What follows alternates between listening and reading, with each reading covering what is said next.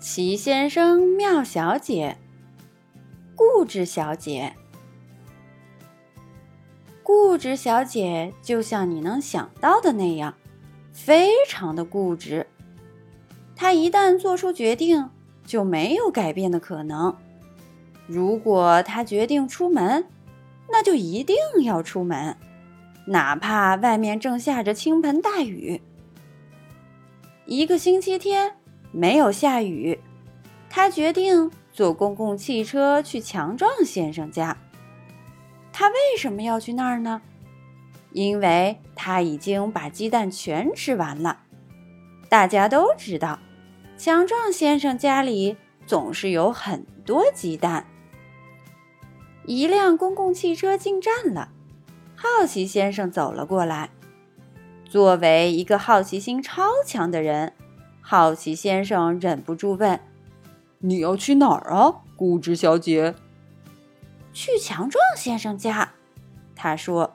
“可是这辆公共汽车到不了他家。”可是固执小姐还是上了这辆公共汽车。这辆公共汽车去的地方不经过强壮先生的家。而固执小姐偏要坐这辆车。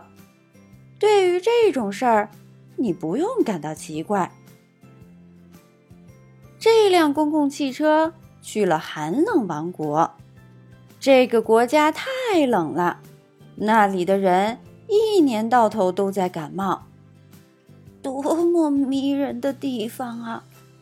他一边发抖。一边装出一副早就打算来到寒冷王国的样子。当然啦，他根本就没打算来这里。你知道他想去哪儿，对吧？他一路跑着步，好让自己感到暖和一点儿。哦切！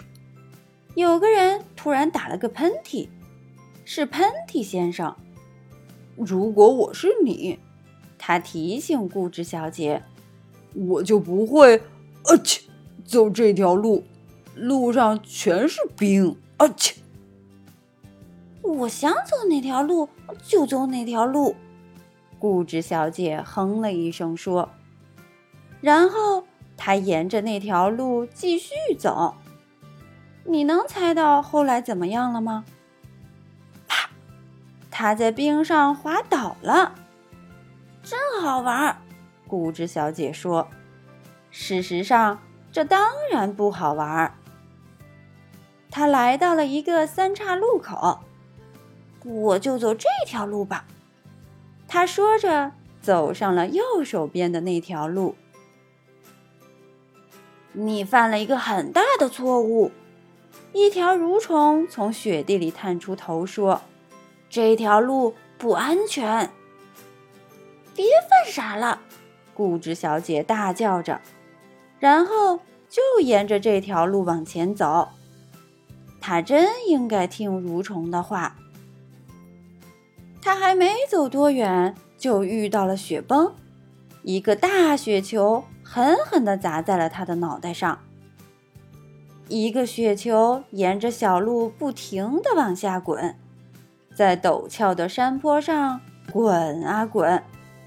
固执小姐就在这个雪球里面，也在陡峭的山坡上不停地滚啊滚。那个雪球滚了非常远，一直滚到了另一个国家，在那里融化了。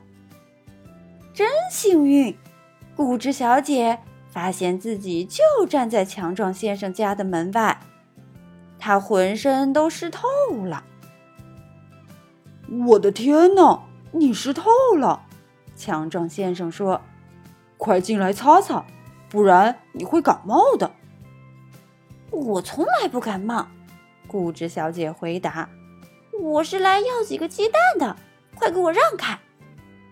真是不讲道理，强壮先生说：“废话！”固执小姐哼了一声说：“这时。”她浑身湿淋淋的冲进了强壮先生的厨房。他没说一个请或谢谢，就端起了一大碗鸡蛋。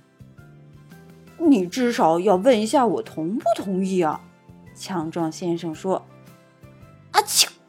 固执小姐打了个喷嚏。